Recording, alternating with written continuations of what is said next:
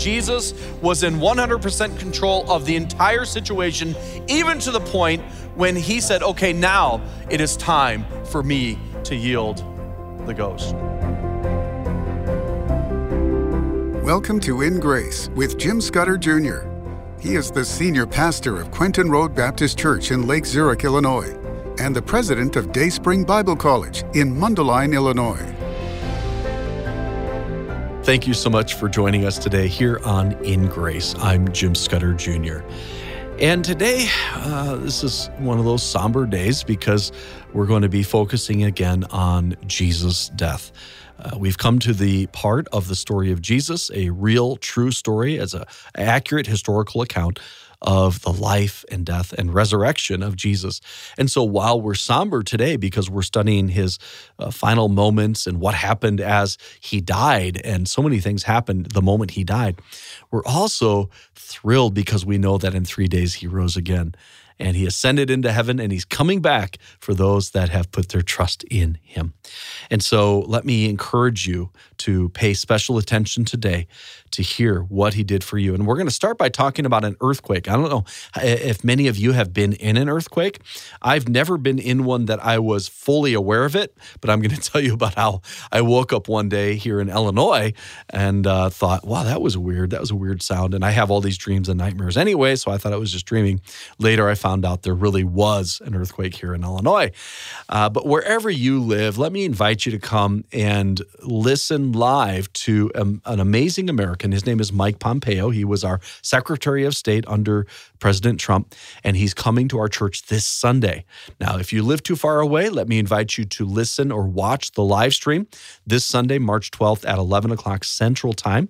But if you're anywhere nearby, we'd love to have you come and hear him in person. I'm so excited to have this man who knows Jesus Christ as Savior and who wants to fight for America and not give up an inch of those things that are important for us. It's wonderful to finally hear a voice of someone that opposes all the nonsense that people are promoting these days and is uh, very biblical in his approach to life and to government. And so I'm excited about that. Again, that's this Sunday, March 12th, Quentin Road Baptist Church, Lake Zurich, Illinois. And if you're in the area here in Chicago or Milwaukee or anywhere in the Midwest, let me invite you to come and listen to him. And then again, if you're too far away, uh, you can join our live stream this Sunday, 11 o'clock Central Time. And then also, we would love for you to watch tonight as In Grace broadcast on TBN. We have a program called In Grace every Wednesday night, and you can watch a walk through creation with Ken Ham. If you want to see the Creation Museum, if you want to see Ken Ham on television, tonight watch us on TBN or anytime on our YouTube channel. Just search for In Grace, and you can watch all of our free YouTube programs. And then at the end of the program, I'll tell you how you can get your own video copy of A Walk Through Creation with Ken Ham. How many of you have been in an earthquake? Some of you, but I thought we were rather safe here in Illinois. But one morning, well, really early, really at night, I felt like I since the house had moved. Now, that's not the most unusual thing in my life because I dream that all the time that the house is about to fall. All the time. So I woke up. I thought, well, that felt like the house just shook and everything seemed fine, and I fell back asleep. In the morning, I was listening to the news and I heard that in southern Illinois, there was a 5.8 earthquake. And the style of earthquakes that we would have in our area, this was in the Wabash Valley seismic zone, which is just to the north of the New Madrid Fault. The earthquakes that we have are more of where you're gonna feel them farther. Maybe they won't be as severe of a shake, but certainly you're going to feel them the farther you go. I couldn't believe it. I said, finally, I was in an earthquake, and I was so excited and so happy about it that I survived the earthquake of, I think it was 2008. April is burned into my memory for some reason. And as I was listening to the news, they said that the earthquake actually was felt very far away, as far north as Wisconsin. And they said that all of the milk cows for a week were giving milkshakes after that. So I was, I was amazed at that whole experience. And so we are going to talk about an earthquake that happened 2,000 years ago, and it was not caused by plates shifting or slipping. But the earthquake that we're going to talk about today is an earthquake that was a result of the creation shifting when the creator was dying. The creator of the universe, the creator of heaven and earth, was giving up his spirit. And we read in Matthew 27 and verse 50 in our series, The Story of Jesus, the life of our dear Savior, as he was giving up his life. He had predicted this. He had come for this moment, for this time in history, when he was coming not to heal people, although he did. He wasn't coming to raise people from the dead, although he did. He wasn't coming to show us how to live, although he did. He was coming to die for our sins. He had been arrested in the Garden of Gethsemane when he had, was sweating drops of blood, realizing that he was going to become sin. The perfect, righteous, holy, innocent God in the flesh, Jesus, was going to be taking upon himself all of our sins. He was arrested, he was tried, he was convicted, found innocent three times, and still convicted to death by crucifixion. And so it was the worst form of execution ever to be contrived. Jesus died on the cross. In Matthew 27 50, it says, Jesus, when he had cried again with a loud voice, yielded up the ghost. You know what that tells me? That tells me that Jesus was in 100% control of the entire situation, even to the point when he said, Okay, now it is time for me to yield the ghost, the spirit. He died on his terms, in his way. He said the things that he needed to say. He was showing compassion, even while he was hanging on a cross, to the thief and to his mother and he said, Father, forgive them, for they know not what they do. Every breath he took, and you have to breathe to speak, was causing him excruciating pain. But he did that for you and for me.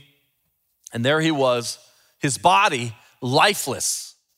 Now, did God die at that moment? No. His body did experience death his real physical body. How do we know that? You know, there were early false teachers that said that Jesus didn't have a literal body, a physical body. Well, the Apostle John, who wrote one of the Gospels for us, talks about him, about Jesus bleeding water and blood as he was pierced. Real blood, real water, real body. And this moment is forever marked as the darkest day humanity has ever known, but also at the very moment, the brightest day for humans who are willing to accept Jesus' payment for our sins. Isn't that a juxtaposition? To be just a, just a horrible, horrible, hideous, appalling thing, yet in that same moment, it's just the most beautiful act of sacrifice and love that anyone has ever done or will ever do for you. So we're going to go to John's account as we're going through the different gospels, looking at, we're, we're, making sure we don't miss anything in the life of Christ. And we're coming up near the end. I mean, this is his death. Now, there's still a lot to come because there's still a lot more in the story of, of Jesus, the real true story of Jesus. But in John 19, we're going to look at verse 31, and it says, The Jews, therefore, because it was the preparation, and I'm going to explain that a little bit later, that the day that Jesus died, you know, we always say it was Good Friday. It wasn't good and it wasn't Friday. Okay, I'll just say that and I'll get back to that in a second. That the bodies should not remain upon the cross on the Sabbath day.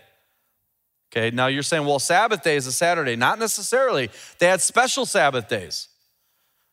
And there would have been a special Sabbath day at the time of Passover, for that Sabbath day was a high day. So you could have had on Friday that high Sabbath day in preparation or for the Passover, and then the next day was the Sabbath, the Saturday. So I believe Jesus died on Thursday personally, and that would give him enough time to be three days and three nights in the ground as predicted. But in order to get the bodies down before this sunset, which would start that special day, which I believe is Friday, the Jews besought Pilate that their legs might be broken and that they might be taken away. They, they said, okay, enough is enough. Let's get these guys down. We have to, to be ready, prepared for this holy day. Can you imagine that? They had just allowed the Son of God, they had just um, moved for his crucifixion, and they're still worried about their holiness. And by the way, why would they need to break the legs uh, to speed up the death? Well, remember, crucifixion is death by many reasons, but main one is asphyxiation. And so, in order to expel uh, the air, and you have to do that, right? You breathe in, you breathe out, you'd have to lift yourself up. And after a while, you're getting more and more tired, and that's eventually when they would die. They just couldn't do it anymore. And every time you did, you'd have that pain. Remember, you'd have to push up on your feet. Your feet are nailed to a cross. All sorts of nerves and things are affected by that. The pain had to shoot through the body every time they did. But if they weren't dead yet and they needed to speed it up, and it had been hours, right? It had been at least six hours, they would typically come along and break the legs, and therefore the person would not be able to push up and they would die quickly after that. Verse 32 of John 19, we continue. Then came the soldiers and break the legs of the first and of the other, which was crucified with him. But when they came to Jesus and saw that he was dead already, they break not his legs. They were commanded to break the legs by Pilate. These were Roman soldiers. You do not disobey the Roman governor. But they came to Jesus, they found out he was already dead. They didn't break his legs, but one of the soldiers with a spear pierced his side, and forthwith came there out blood and water.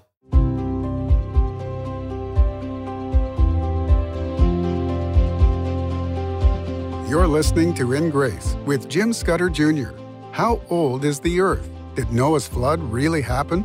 If you're wrestling with the answers to these questions, look no further than In Grace's exciting video series, A Walk Through Creation, where Jim Scudder walks through the amazing Creation Museum in northern Kentucky with answers in Genesis founder Ken Ham. Together, they discuss how modern science actually backs up truths found in Scripture. This incredible series will be yours as a thank you for a gift of any amount to In Grace. And when your gift is $35 or more, you will also receive two more video series a tour of Noah's Ark with Bodie Hodge and Dinosaurs That Destroy Evolution. Don't miss out on this exclusive opportunity to gain a deeper understanding of the young Earth creation perspective. To get this limited time offer, call now 800 78 Grace or order on our secure website, ingraceradio.com. You can also write to us at In Grace, P.O. Box 9, Lake Zurich, Illinois 60047.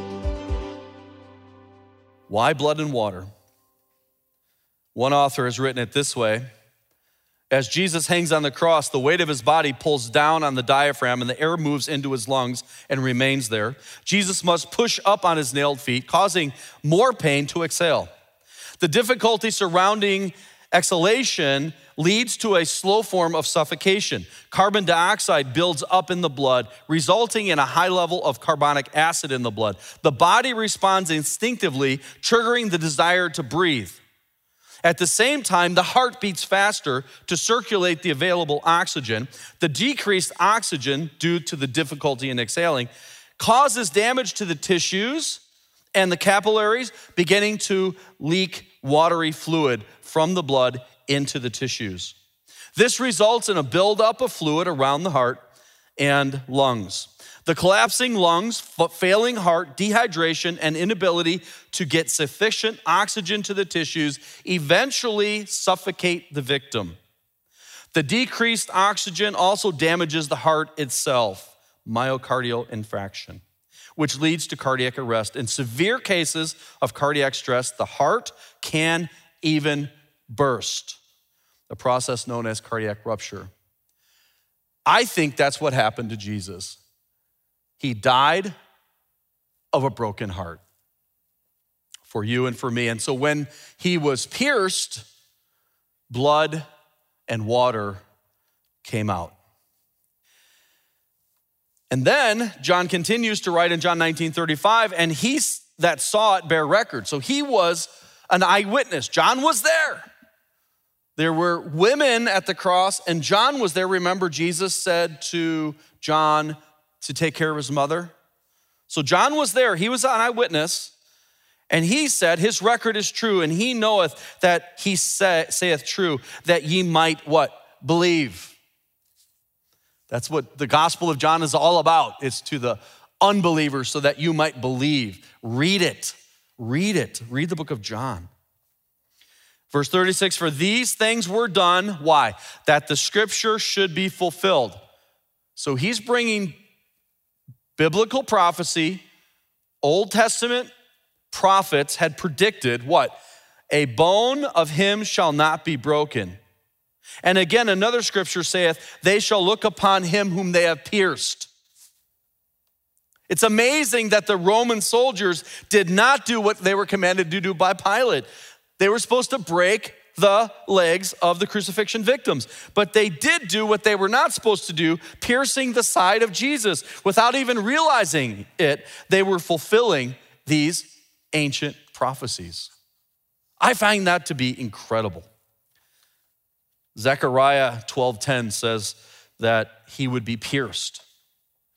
And Numbers 9:12 says that not a bone of the Passover lamb should be broken. And Jesus was the lamb that had been slain. As a matter of fact, in heaven, as Jesus is going to be the one declared that has the rights to this earth, that has not only created it, but redeemed it, the angels, the around the throne of heaven, the choirs in heaven are going to say and sing these words of Revelation 5 11. And I beheld, and I heard the voice of many angels round about the throne, and the beasts and the elders. And the number of them was 10,000 times 10,000 and thousands of thousands. What was this choir of angels singing? They were saying, with a loud voice, Worthy is the Lamb that was slain to receive power and riches and wisdom and strength and honor and glory and blessing. Because of what he did on the cross, he fulfilled every prophecy, every type, every picture perfectly. He is worthy. He is worthy and he died as a lamb, he's coming back as a lion.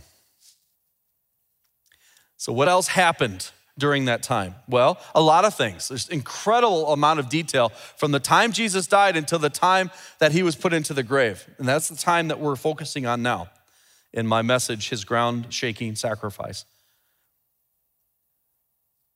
Something happened the moment Jesus yielded up his spirit. Something happened that is incredible. Several things, but this one. In Matthew 27, we'll pick up Matthew's account in verse 50. It says, And behold, the veil of the temple was rent in twain from the top to the bottom. Now, why would the veil of the temple be torn from the top to the bottom at the moment that Jesus died? Well, you have to go back and understand what is the veil of the temple? What was it for? Both the tabernacle, which was the portable temple, basically, and then the temple had a building, and on the building, inside the building, you had two rooms. One was two thirds larger than the other, two thirds and one third. The holy place was where the table of showbread was, the altar of incense, and there uh, the priest would go in and do continual duties in the holy place, but then behind a veil would have been the Holy of Holies. And the Holy of Holies would have contained the Ark of the Covenant. And only once a year, only the high priest could go in through the veil into the Holy of Holies. And that's where the high priest on the Day of Atonement would atone for the sins of the nation. So, in order for the nation to have a, a good fellowship with their Creator, with God, they had to go through this man, this high priest, and he had to go through a lot of different steps to make sure he, when he went in, he wouldn't die. And he would go in and he would put blood on the altar of the Ark of the Covenant. And at the moment Jesus died, in this grand, grand temple that first Solomon had built, it had been torn down, and then Zerubbabel rebuilt, and then Herod made it grand. That veil, and they say it was very thick, uh, as thick as several phone books. You don't know what that is. Ask someone that's a little older what a phone book is. Thick, and it was torn. You can't tear that veil with human hands. And if you did, would it tear from the bottom to the top? This veil tore from the top to the bottom. What is the significance of this? I think it is God telling the Jewish people and all people that no longer do you have to go through a man to have fellowship with Almighty God. Hebrews 10 in verse 19, it speaks to this. It actually talks about this. It says, having therefore, brethren, boldness to enter into the holiest, how? By the blood of Jesus before it was the blood of animals that you could go before the presence of a holy God. But because God died for you, Jesus died for you, his blood was poured out onto the ground underneath the cross at Golgotha, at Calvary. You and I now have access to go directly to the throne of grace because of the we can now enter into the holiest by the blood of Jesus verse 20 of Hebrews 10 by a new and living way which he hath consecrated for us through the veil. That is to say, his flesh. And having a high priest over the house of God. Jesus, by the way, is called the great high priest. Not after the order of Aaron or, or of Levi, but Jesus would be after the order of Melchizedek. Now, that's a whole other sermon. We don't have time for that, but Jesus is our great high priest and he's interceding for us today. You can go directly to God from wherever you're at. You don't have to go to Jerusalem. You don't have to go to the temple. You don't have to get a high priest to do it for you. You have access to God today because the veil was torn from top to bottom. How wonderful it is to know that Jesus died for our sins and the payment was made. It is finished, and the veil of the temple was torn from the top to the bottom. Now you have access to God directly. You don't have to wait for a priest or a certain day, a temple. You can go directly to Him. And how wonderful that is. If you have questions about eternal life, call us at 1 800 78 Grace during business hours or leave a voicemail after hours or go to our website, ingraceradio.com. And as I promised at the beginning of the program, we have a great video series I'd love to send to you. It's called A Walk Through Creation with Ken Ham. It's going to be broadcast tonight on TBN, but you might want to get this entire video series for yourself and get to see the Creation Museum there in Northern Kentucky. We also would love to send you two other videos that have to do with creation. One is the the Ark Encounter. We go through that with Ken's son-in-law Bodie Hodge. That's a nice video series, and a third video called Dinosaurs That Destroy Evolution. All three of these would be yours for a gift of $35 or more to Ingrace. If you just want the Creation Museum with Ken Ham, any gift to Ingrace, we will thank you by sending you this exciting video. Don't forget to get the video series, A Walk Through Creation with Ken Ham, for your gift of any amount. When your gift is $35 or more, you will also receive two more video series a tour of Noah's Ark and dinosaurs that destroy evolution. Don't miss out on this exclusive opportunity. Call now 800 78 Grace Go to our secure website, ingraceradio.com, or write to us at Ingrace P.O. Box 9, Lake Zurich, Illinois 60047. Thank you for joining us on In Grace Radio with Jim Scudder Jr. In Grace is a member of the Evangelical Council for Financial Accountability. Our goal is to share the light of Jesus to a darkening world, helping you find hope, gain purpose, and be a light. You can be that light today by joining our mission to spread the gospel around the world. Just call us 800 78 Grace or go online ingraceradio.com. You can also write to us at In Grace, P.O. Box 9, Lake Zurich, Illinois 60047. Tune in tomorrow as we continue to explore God's Word and His world on In Grace Radio.